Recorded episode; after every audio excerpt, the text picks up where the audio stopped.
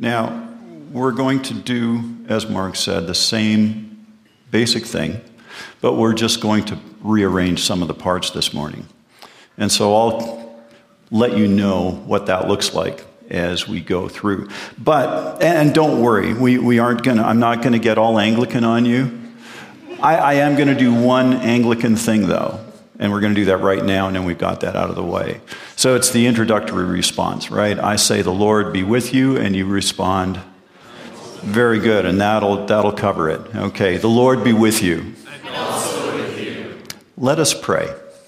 Father in heaven, we thank you for this time together. And as Mark already prayed, we pray that you would open our hearts to hear the voice of your Spirit. Meet us at our point of need. Give us wisdom and grace to draw close to you. In Jesus' name, amen. Go ahead, be seated. It, it, it is always a bad deal to have your name at the end of the alphabet when you've got a whole series of awards to give out, isn't it? Because the, the, the initial applause for those at the front end, it's always enthusiastic, and then by the time you get to Andrew Wiebe and Emma Uden, you know, it's just kind of like, okay, we have to. So, but you, you, we had a sustaining sort of clack here that, that carried it through all the way. So, Congrats to you folks for helping those at the end of the alphabet feel included. All right. Divine drama, patriarchs, prophets, and apostles. What we're going to do is continue the story, but we're going to do it a little bit differently. And we're going to intersperse scripture with song, with narration throughout. So there's not going to be a whole big block of singing. Um, but there will be singing. And hopefully the songs will match the narrative as we go. I'm really getting an echo here. Is that, is that just me or is that happening out there? Okay, it's just me. All right. So it's always a good idea, rather than jumping right into the story, to do a bit of a recap. Where have we been? to this time. So here's the recap. Here is the story so far, and a few key words to sum up various portions of it. We have things like calamity, or creation, calamity, and covenant. We've got creation in the fact that we see God's good word, world at the start of the story. And then calamity upon calamity the sin of Adam and Eve, banishment from the garden, and then sin compounded. The murder of Abel by Cain, compounded by the, the cynical murders of Lamech, his descendant. And then things get so bad, and God says, Enough, let's do a do over. And so the earth is purged by flood. But that doesn't seem to advance the, it doesn't seem to advance or be a solution. And so we see the story of the Tower of Babel. And again, God having to intervene against or to, in a sense, save humankind from being their own worst enemy. And yet, in the dispersal of the nations, the confusion of language, God comes in his grace to a person, to Abraham. And he announces to Abraham both a blessing and a promise a blessing of nationhood, of land, and a promise that in you all the families of the earth will be blessed. And so we see the beginning of the covenant mission of God. And yet, it's a covenant that goes off the rails so repeatedly bad, doesn't it? It's just, we, we have this dysfunctional family. And even though there are always faithful ones to sort of save the family, it's constantly in peril. And so, all before they know it, they're down in Egypt as slaves. God bring, raises up Moses, a prophet, to bring them out of slavery into the wilderness. They're on their way to the promised land, and yet again, there is fearfulness. There is a whole lot of getting Israel out of Egypt. That was the easy part. But getting Egypt out of Israel is a considerably bigger project. I mean, think about it 400 years of constant exposure to idolatry and the practices of, of Egypt's religious life, it's not going to be purged in one generation. Those are deeply embedded habits in the very cultural fabric of Israel as they come out of Egypt. And even with the miraculous deliveries and the, the, the profound miracles, the habits of Israel remain very deeply entrenched. And God is patient with them. And so he brings Moses to lead them, to prepare them to enter the promised land. He raises up Joshua to lead them into the promised land. And we see Joshua, through his faithfulness, we see conquest and then the portioning out of the land. And yet, it starts going off the rails yet again. The people abandon God for local idols, they become prey to the plunderers of the surrounding nations. And then they cry out for deliverance. God raises up a judge who delivers them? The judge dies, and then the cycle repeats.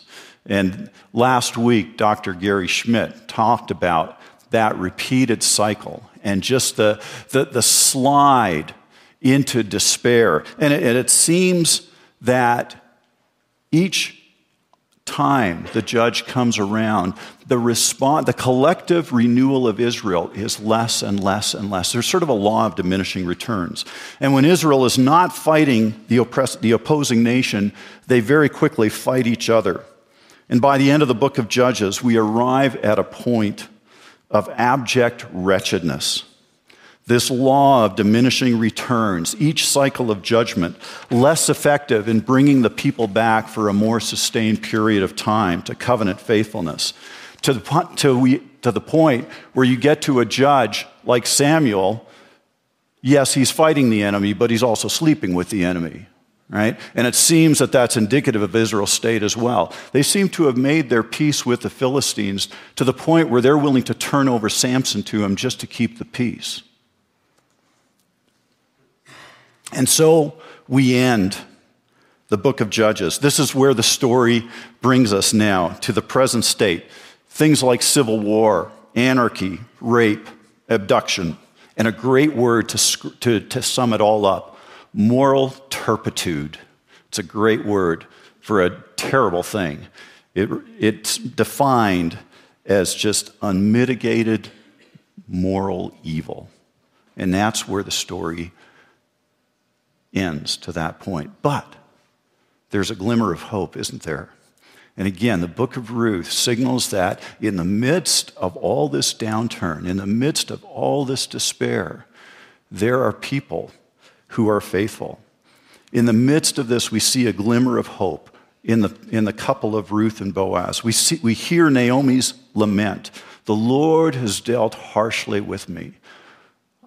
Don't call me Naomi, call me Mara, call me bitter. And yet, God, there's a, there's a delightful irony here that God finds his faithful ones not in the midst of the residents, but through the outsider, through Ruth, who, through her commitment to Naomi, is able to bring about the saving grace of God's salvation purposes. She marries Boaz, she has a son named Obed servant of God. So that's our recap. And so we come to chapter 1, beginning of 1 Samuel. And it, like Naomi, it begins on a note of despair. This is Israel under the judges, and it's one particular family Elkanah and his two wives, Peninnah and Hannah. And where Peninnah is the one who has all sorts of kids and is just seen as having the blessing of God on her. It's Hannah who has no children, who is barren, who is just in despair. And every year they take the annual trip to Shiloh, where the tabernacle is, to come and worship. And despite Elkanah's best efforts to comfort his wife, it's Peninnah's constant, pervasive mocking and accusations and taunting that just eat away at Hannah until she is so desperate. She pleads with God. She goes to the tabernacle. She is in such despair that Eli the priest thinks she's drunk. And she pleads with God to, for just one son. But it's not just the son, the plea is for God to remember her. Let's sing about that. Let's sing about our need for God to remember us. We sing.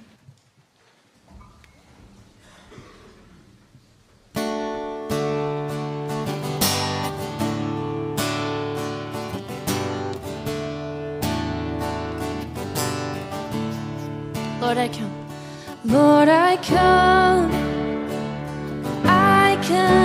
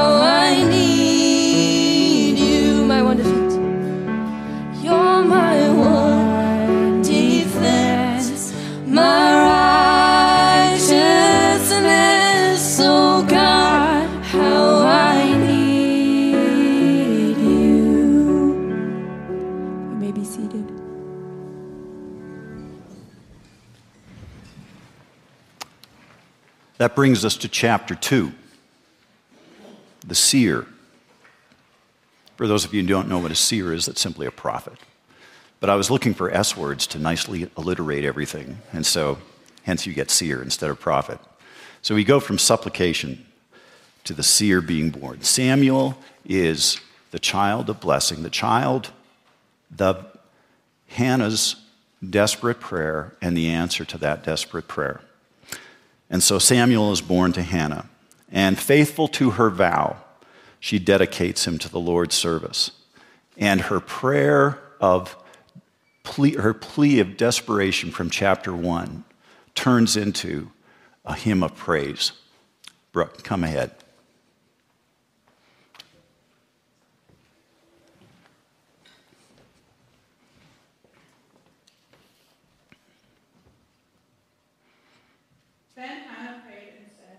My heart rejoices in the Lord. In the Lord my horn is lifted high. My mouth boasts over my enemies, for I delight in your deliverance. There is no one holy like the Lord. There is no one besides you. There is no rock like our God. Do not keep talking so proudly, or let your mouth speak such arrogance. For the Lord is a God who knows, and by him deeds are weighed. The bows of the warriors, the bows of the warriors are broken, but those who stumbled are armed with strength. Those who are full hire themselves out for food, but those who are hungry are hungry no more. She who was barren has borne seven children. Many sons pines away. The Lord brings death and makes alive. He brings down to the grave and raises up. The Lord sends poverty and wealth. He humbles and he exalts. He raises the poor from the dust. He lifts the needy from the ash heap. He seats them with princes and has them inherit a throne of honor. For the foundations of the earth are the Lord's. On them he has set the world. He will guard the feet of his faithful servants, but the wicked will be silenced in the place of darkness. It is not by strength that one prevails. Those who oppose the Lord will be broken. The Most High will thunder from heaven. The Lord will judge the ends of the earth. He will give strength to his king and exalt the horn of his anointed. This is the word of the Lord. Be to God. If this sounds vaguely familiar, where are we going to hear this again? Where, where are the sort of the forward echoes of Hannah's song pointing us? Mary, right? So we see that this is kind of the gospel before the gospel. And let's share in Hannah's joy and let's sing together.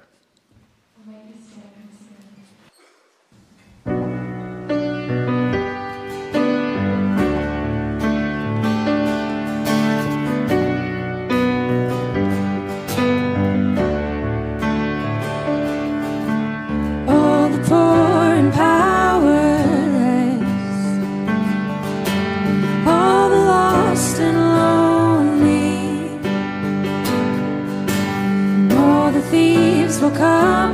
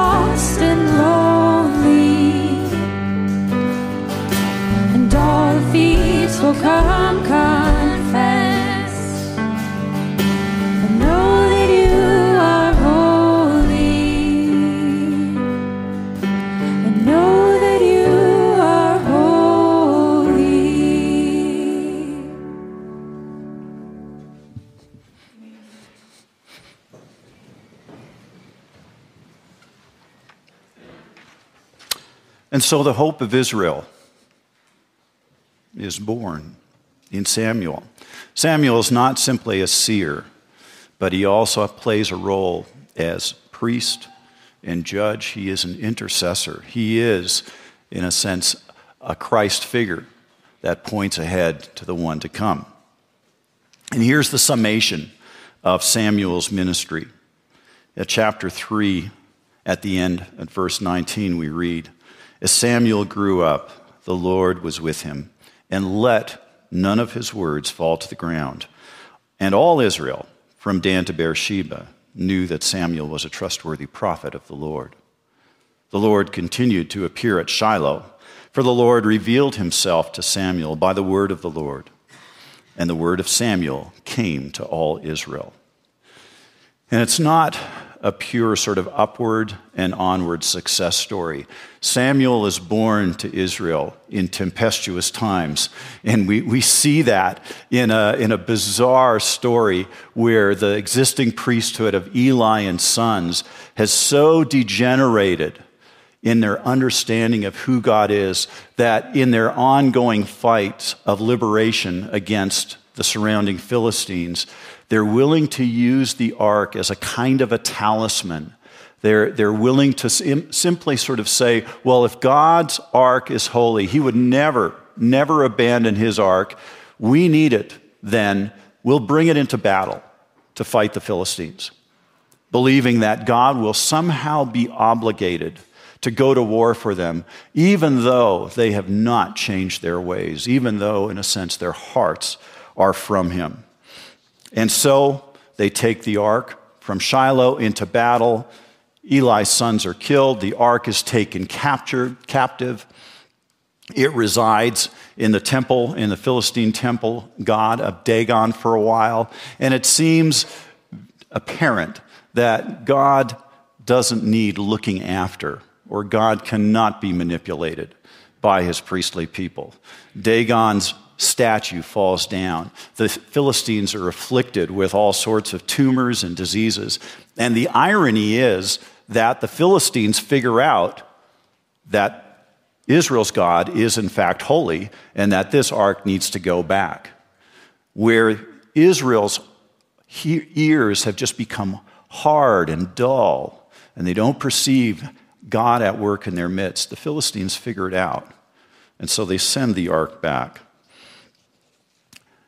At the news of the ark's capture, Eli's daughter in law goes into labor and gives birth to a son. And as she is dying, she, she cries out the name of the son, Ichabod. You know, the glory has departed. And so, again, there seems to be a bit of a new low here. Israel bereft not only of a leader, a judge, but also the ark.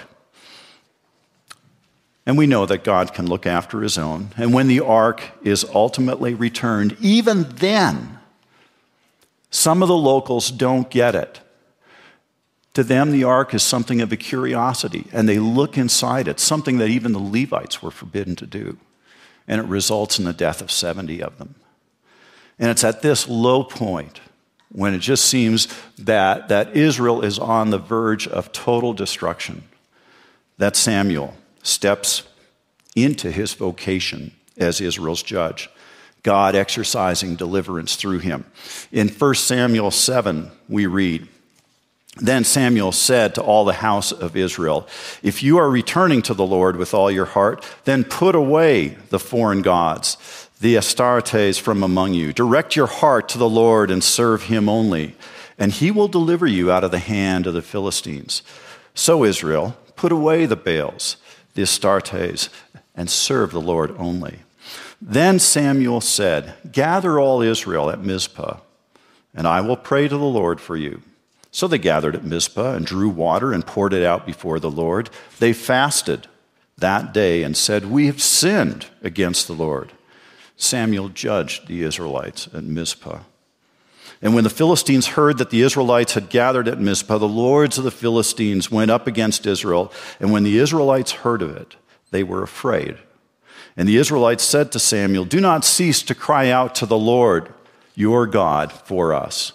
and pray that he may save us from the hand of the Philistines. So Samuel took a sucking lamb and offered it as a whole burnt offering to the Lord. He cried out to the Lord for Israel, and the Lord answered him. And as Samuel was offering up the burnt offering, the Philistines drew near to attack Israel, but the Lord thundered with a mighty voice that day against the Philistines and threw them into confusion. And they were routed before Israel. All the men of Israel went out of Mizpah and pursued the Philistines and struck them down beyond Beth-kar. Then Samuel took a stone and set it up between Mizpah and Jeshanah and named it Ebenezer. For he said, Thus far has the Lord helped us. And so the Philistines were subdued and did not again enter the territory of Israel. And the hand of the Lord was against the Philistines all the days of Samuel.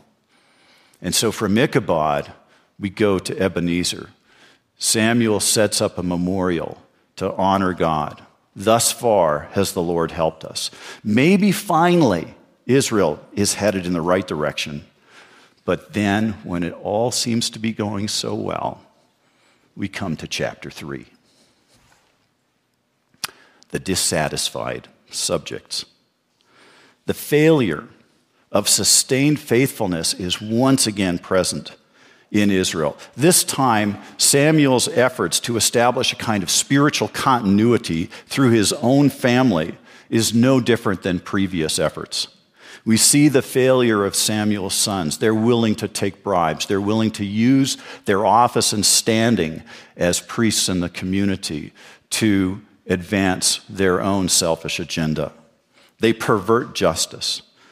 And Israel's tribal leaders at this point won't stand for it. Andrew, come ahead and tell us about it.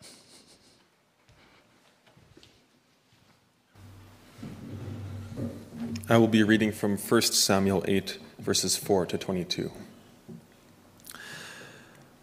Then all the elders of Israel gathered together and came to Samuel at Ramah and said to him, Behold, you are old, and your sons do not walk in your ways. Now appoint for us a king to judge us like all the nations. But the thing displeased Samuel when they said, Give us a king to judge us. And so Samuel prayed to the Lord, and the Lord said to Samuel, Obey the voice of the people in all that they say to you, for they have not rejected you, but they have rejected me from being king over them. According to all the deeds that they have done, from the day I brought them up out of Egypt, even to this day, forsaking me and serving other gods, so they are also doing to you. Now then, obey their voice. Only you shall solemnly warn them and show them the ways of the king who shall reign over them. And so Samuel told all the words of the Lord to the people who were asking for a king from him. He said, These will be the ways of the king who will reign over you. He will take your sons and appoint them to his chariots, and to be his horsemen and to run before his chariots. And he will appoint for himself commanders of thousands and commanders of fifties, and some to plow his ground and to reap his harvest, and to make his implements of war and the equipment of his chariots. He will take your daughters to be perfumers and cooks and bakers. He will take the best of your fields and vineyards and olive orchards and give them to his servants. He will take the tenth of your grain and of your vineyards and give it to his officers and to his servants. He will take your male servants and female servants and the best of your young men and your donkeys and put them to his work. He will take a tenth of your flocks and you shall be his slaves. And in that day you will cry out because of your king, whom you have chosen for yourselves. But the Lord will not answer you in that day. But the people refused to obey the voice of Samuel, and they said, No, but there shall be a king over us, that we may also be like all the nations, and that our king may judge us and go out before us and fight our battles. And when Samuel had heard all the words of the people, he repeated them in the ears of the Lord. And the Lord said to Samuel, Obey their voice and make them a king. Samuel then said to the men of Israel, Go, every man to his city. This is the word of the Lord. Thank you, Andrew. Be careful what you ask for. A bit of an ominous passage, isn't it?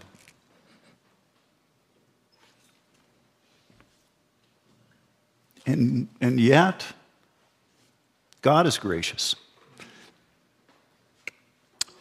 God's grace in spite of our distrust. And so, in response for the demand of the elders to give us a king, Samuel warns them what's in store for them.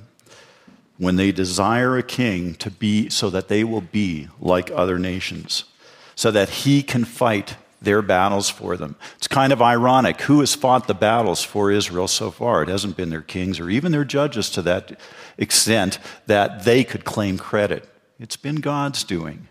And yet, they want a king who can fight their battles for them. And yet, as you catch it, as, as Andrew read, you know, what this king is going to be like, it's going to be a king who will take from them. He will be defined by what he extracts, by what he takes, not what he gives.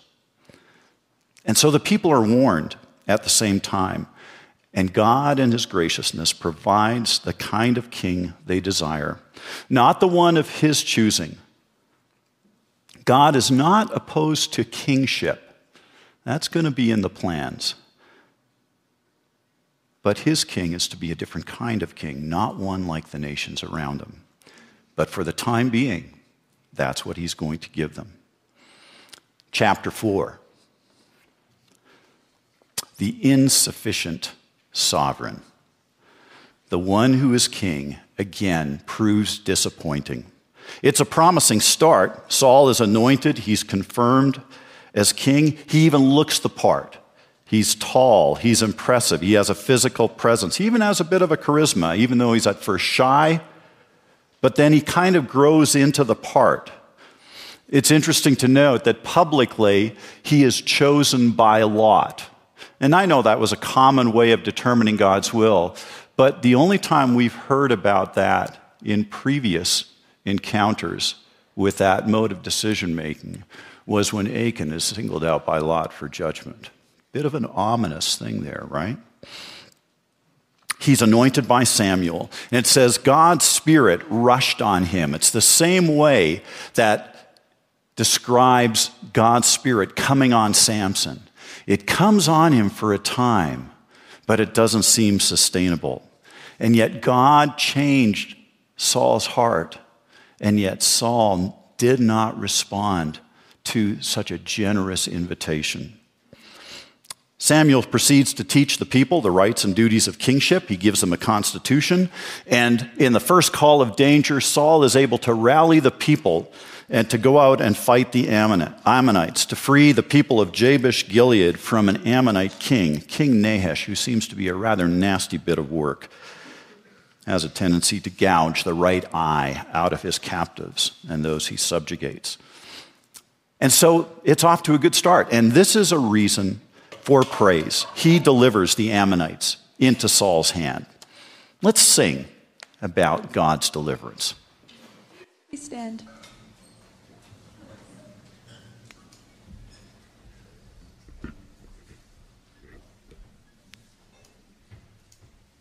One, two, three.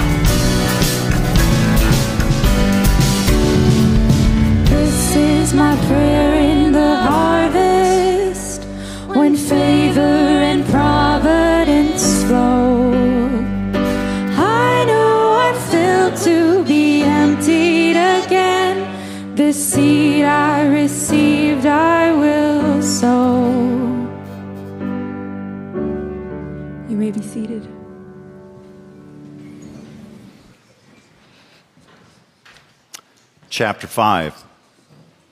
Promising start again seems to end up in failure. And, and we hear both the sorrow of God and his prophet Samuel. Samuel knows that Saul is not the people's choice, and yet he's invested in Samuel and he cares for him and he, he grieves when Samuel fails the Lord. And, and he's willing to take, or when Saul fails the Lord, and he's willing to take Saul back because Saul will sometimes confess when he's sort of cornered like a trapped rat in his own lies. And, and he'll, he'll confess because it's expedient, but he'll never, never be receptive to Samuel's correction. It's the one thing that's going to separate Saul from the one to whom the kingship goes, namely David, who's called a man after Saul, after God's own heart. And David isn't perfect, we know that, but he is tender to correction in a way Saul never is. Saul is always, it seems, willing to bend the instructions of Samuel to his own convenience. He's impatient for Samuel to come and carry out his role as judge and priest. It's like he wants to jump in and take all that for himself. And it's especially true when he is told to go annihilate the Amalekites by Samuel. And we see Saul's selfishness, his self justification, his unwillingness to accept correction and repent, and God grieving, and Samuel crying out. The word of the Lord came to Samuel I regret that I made Saul king, for he has turned back from, from following me. He has not carried out my commands. Samuel was angry, and he cried out to the Lord all night. He rose early in the morning to meet Saul, and Samuel was told Saul went to Carmel, where he set up a monument for himself. On returning, he, he passed down to Gilgal. Samuel puts up monuments to God's honor. Now Saul is putting up monuments to himself. And when Samuel confronts Saul on his latest bending the commandments of God to annihilate, annihilate the Amalekites, it's a tongue twister, keeping their king as a war prize and sparing the best of the livestock, supposedly to sacrifice to gods afterward, afterwards, Samuel rebukes Saul. Has the Lord great delight in burnt offerings and sacrifices, as in obedience to the voice of the Lord? Surely to obey is better than sacrifice, and to heed than the fat of rams. For rebellion is no less a sin than divination, and stubbornness is like the iniquity of idolatry. Then Saul said to Samuel, I have sinned, for I have transgressed against the commandment of the Lord and your, and your words. And I feared the people and obeyed his voice. See this rationalization. Now, therefore, I, pr- I pray, pardon my sin and return with me so I may worship the Lord. Samuel said to Saul, I will not return with you, for you have been, for you have rejected the word of the Lord, and the Lord has rejected you from being king over Israel. And as Samuel turned to go away, Saul caught hold of the hem of his robe, and it tore. And Samuel said to him, The Lord has torn the kingdom of Israel from you this very day, and has given it to a neighbor of yours, who is better than you.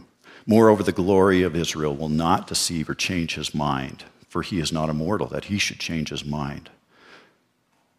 And so Saul sees the kingdom ripped away. He tears the hem of Samuel's robe. He's grasping for a kingship he cannot have. And from there on, we see Saul's descent into to jealousy, spiritual schizophrenia, and eventually suicide. Which brings us to chapter 6. And what Israel needs is not a sovereign who will make them like all the other peoples. They need a savior. And so they're looking for help in all the wrong place. Give us a king that we can be like the nations around us. They're looking at the wrong enemy, the local tribes.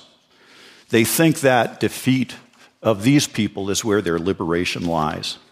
And yet, for all practical purposes, they may as well be back in Egypt because they're still slaves, just like their later generations will be during the Roman occupation of Jesus' time. Because the source of their bondage is not political, but the enslavement of their hearts. Enslavement to the power of sin, death, and the devil. They don't need a better political sovereign, but they do need a savior. Later on, I think it's Ezekiel that promises the hearts of stone being replaced with hearts of flesh. So God won't give up on them. He will install his king, a man after his own heart. Even this won't be sufficient, but at least through David's line, we know a Savior will come, a true king, not like the arrogant Saul, not who takes and who grasps, but a king who is willing to give, a suffering servant, a seeking shepherd, a self sacrificing Savior. And so, where Saul grasped Samuel's garment to hang on to it for himself, we see in Luke's gospel another encounter with a hem of a garment. In Luke 8 42 to 48, as Jesus is going along to heal a young girl, a woman who has been disease ridden for years and years reaches out to touch the hem of his garment. And Jesus is the one who gives healing. He doesn't grasp from her, he gives her what he needs to make her whole. That's the invitation. So, as we close this morning, we'll sing Amazing Grace. And let's think about perhaps where we need to touch the hem of Jesus' garment. Let's sing.